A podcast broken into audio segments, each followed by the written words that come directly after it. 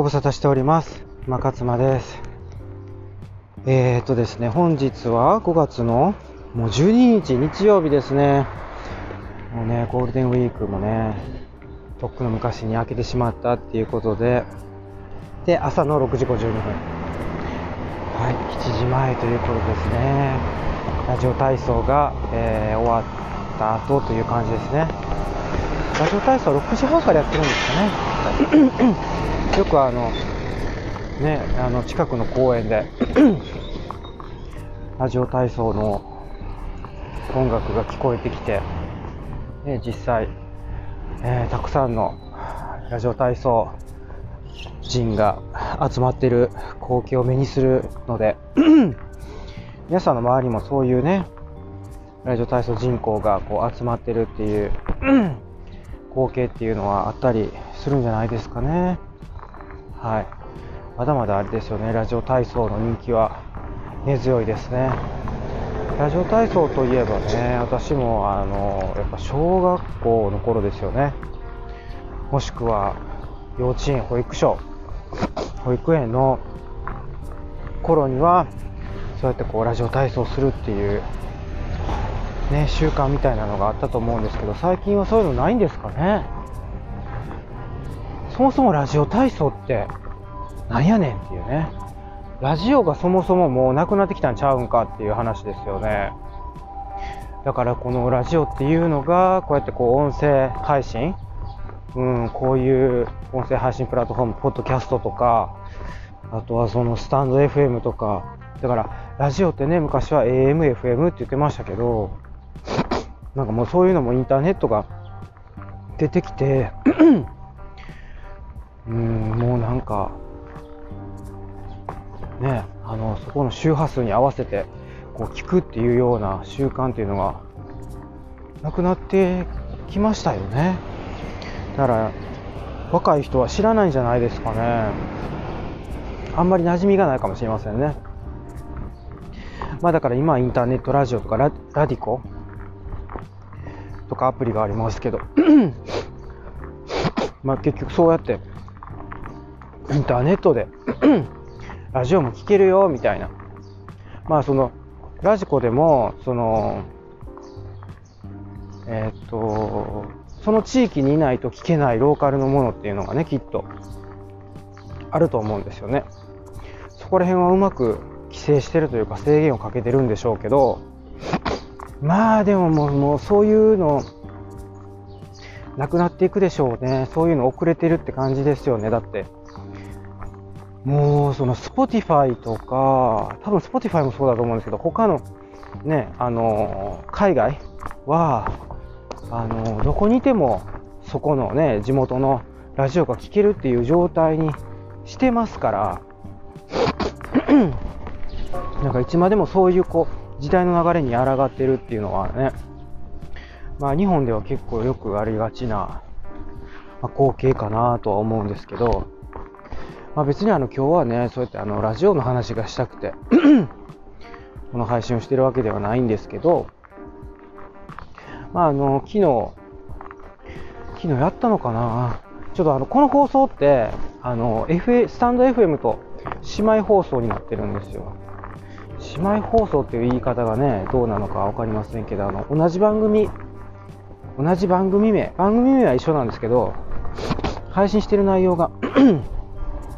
違うというか、まあ、同じ放送はやりませんのであなんかその同じものをねあのそのスタンド FM とこのアンカーであの配信するっていうようなことは一切やらない。要はそのコピーしてコピーペーストみたいなことはやってないんですけど あのどういうことかというとそもそもその配信っていうか収録の時にあのねその収録をえっとなんていうんですか？あのこうやってあの私今ウォーキングしながらね朝ね撮ってるのでスタンド FM で撮ってアンカーで撮ってだからあのいちいち何を喋ったかっていうのをねあまり覚えてないしうん、あのコピーペーストっていうやり方さえ知らないしっていうことで、まあ、そもう物理的にもできないっていうね。こう発信してる側がそういうのを分かってないので、まあ、できないっていうこととただもうその時の旬の、うん、その配信者、まあ、私のことなんですけどがもうその旬のその時思った話したい内容をただただ喋ってるだけなので番組名一緒だ一緒なだけで、まあ、あのエピソード全然内容違いますよってことなんですけどただ問題はどっちで何を喋ったかっていうのを理解してないっていうことなんですよね。どっちで何を喋ったか理解してないので今ねだからその朝のウォーキングの話にしてもなんでウォーキングがいいのかっていう話をねどっちのあの配信ラットフォームで音声配信プラットフォームで話したかっていうのはあのもう覚えてないっていうことなんですね。はい。なので、そういう意味であの話が重複するということは多々あると思います。はい。あるんですけど、重複してるイコール大事なことを言ってるっていうふうに受け取ってもらえばいいかなって思ったり、思わなかったりですね。あとはその、あの何回も同じことを言うことによって生まれる効果というのはやっぱその忘れかけてたことを思い出させる思い出すっていう効果もあるっていうことなので重複するっていうことがなんか別になんかねあの悪いことばっかりのように聞こえるかもしれませんけどそうじゃないよって私は声を大にして言いたいなというふうに、えー、思います。で そう。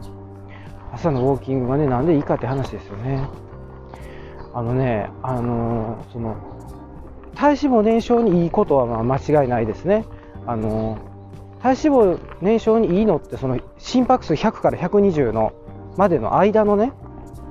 あの運動を、あのー、こう、なるべく可能な限り持続させることなんですよ。だから一番その脂肪燃焼に向いてるベストは何かって言うとですね、あの、早歩きになってくるんですね。でも、でそのじゃあウォーキングはちゃうんかいと。ウォーキングもいいんですよ。ウォーキングもいいんだけど、その100から120っていうその制限の中で言うとですね、普通に歩いてるだけだと、100行くか行かないかぐらいなんですね。行かないんですね。で、じゃあそれをあの早歩きすることによってもう少し心拍数を上げる100以上にするとかね。じゃあそうじゃなければどうするかって言ったらあの、えっ、ー、とこう私みたいにこう歩きながらしゃべる。おしゃべりウォーキングするっていうことですね。これをすることによって100以上に上がってきます。でまあ私はそのクラブハウスを使ってあのそういうこうおしゃべりウォーキングクラブっていうのを作ってるんですよね。で昨日ねそれやってみたんですよ。私はあのダイエットコーチングっていうねお仕事もさせてもらってて あのダイエットコーチングっていうか、まあ、メンタルヘルスコーチング、まあ、健康のね健康についてのそのコーチをさせてもらってるっていうことですね。でその 健康についてのコーチをまさせてもらう中でその中でそのクラブハウスのねそのクラブを作ってその メンバーさんとあの一緒にこう歩きながらおしゃべりをしてそうするとねあの30分40分っていう時間はねあっという間に過ぎていくんですよ。だから本当にね、その、100以上の心拍数100から120の運動もできて、体脂肪も燃焼して、ね、で、おしゃべりもできてって言って、もう一石何鳥、二鳥どころの騒ぎじゃないぐらい、いろんなこう メリットがあるというのが、あの、このおしゃべりウォーキングなんですね。だから、早歩きは、あの、一人の時に早歩きしてもらって、で、そうやって、こう、誰かとおしゃべりができる、クラブハウスなんかを使って、あのー、おしゃべりウォーキングしていくと、あのー、もうウォーキングそもそも慣れてないっていうかね、もうウォーキングしたくないと思ってる人でも、ま、おしゃべりしながらやってみようかみたいな、だからおしゃべりのついでにウォーキングを挟むっていう感じでもいいかなと思うんですよね。で、体脂肪燃焼の話をにフィーチャリングして話しましたけど今。体脂肪燃焼というよりは本来このウォーキングっていうのは脳に脳のためにやるんですよ。であのボケ防止にもなるですよね。短期記憶を鍛えるとかあとその着床着想力。要はひらめきですね。あとはその、まあ、ひらめきと似てますけど、その思い、思い出すとか思いつくとか。なんかこうずっとこう なんていうんですかね、あ、あれせなあかんな、これせなあかんなって思ってたこととか、忘れてたことで、大事なことをこう気づくとか、か気づきですよね。うん。だからそういう意味でこう脳にいいんですよね。ウォーキングってだから 脳にいいから健康にいいでしょあの脳にいいってことは健康にいいよねで健康にいいってことはメンタルにいいでしょそう。であのさらに体脂肪もねそれは健康健康イコールダイエットっていう考え方なんで私は。まあ、ダイエットのあその健康の一部としてダイエットがあるっていう考え方なのでだからそう体脂肪も燃焼する体重が減るっていうことが起きるんですね。結果的に。だから脳にいいことをする。健康にいいことをする。っていうことが結果的に体重を減らしていくっていうことなんですよ。それは余剰体重ですよ。もう適正体重の人はね あのそれ以上その体重を減らす必要がないのでいやもちろんそのなんか大会に出るとかそういうこう特別な目標を持ってる人はまだ別なんですけど そうじゃなければあの適正体重ねあの標準体重っていう体重で、まあ、十分なはずですのでだからそれをね、その、有酸素運動することによって、ごめんなさい、あの、その、有酸素運動をするっていう、その、ウォーキングすることによってね、劇的に改善するっていうことはないですよ。その、数値がっていう意味で。でも、脳にいいことは間違いないし、健康にいいから、あとそれからメンタルにとってもいいことなので、そのどういうタイプの人であっても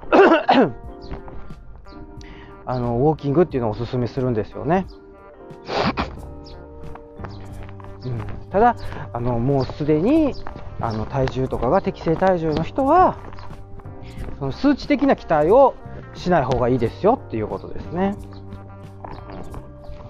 まあ、そんな感じでね、まあ、この朝のウォーキングっていうのを続けてるわけなんですけれども。いや、これがね、結構ね、そう、あのー、私も全く、その、何ですかね、ウォーキングとかっていうのには興味がなかったし、まあだから、こう、外歩いてる人を見ると分かりますけど、そんなに たくさんの人が、あのー、まあ、その会社にね、出勤するとか、その目的地に向かって歩くっていうこと以外で、あんまりあの歩いてる人をこう見かけることはないと思うんですけど ね、ちょっとね、ワンちゃん、ワンちゃんがいたのでね、ちょっとご挨拶したかったんですけど、音声収録中なのでね、ちょっとね、失礼させていただきましたけど、そうだからそのランナーさんとかねウォーキングしてはる人ってそうの多くないでしょ？私だからその人口のね本当何点何パーセントかなって思うんですね。歩いてる人とかって。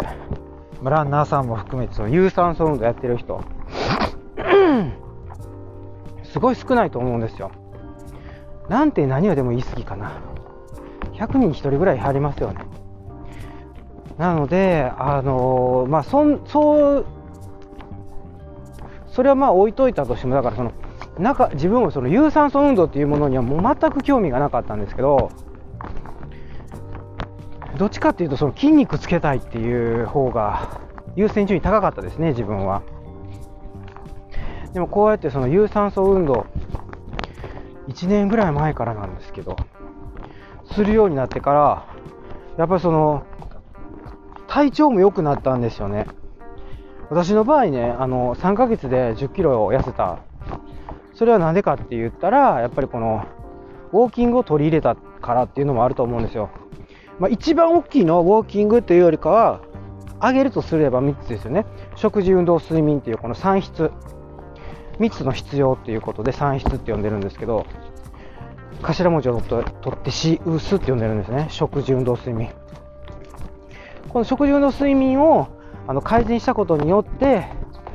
元気になって体調良くなってメンタル良くなって健康になってで、えーと、結果的に3ヶ月で1 0キロ痩せたんですね私は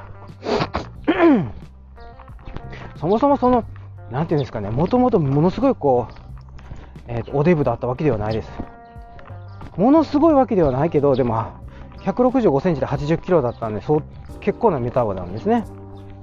そのメタボ体質から、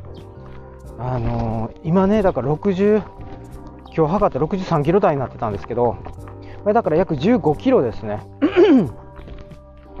3ヶ月、4ヶ月、3ヶ月で10キロ、4ヶ月で12キロぐらい落ちて、ほんで今の体重をこう維持してるっていうで最近はあのずっと65を維持してたんですけど ちょっとね、あの、さらに落ちてきてるって64とかね。63キロ台とかにちょっと落ちてきてる。それはその食事運動っていうものをね、あの、意識して心がけてるからなんですけど食事運動睡眠ね。睡眠もすごい大事なんで。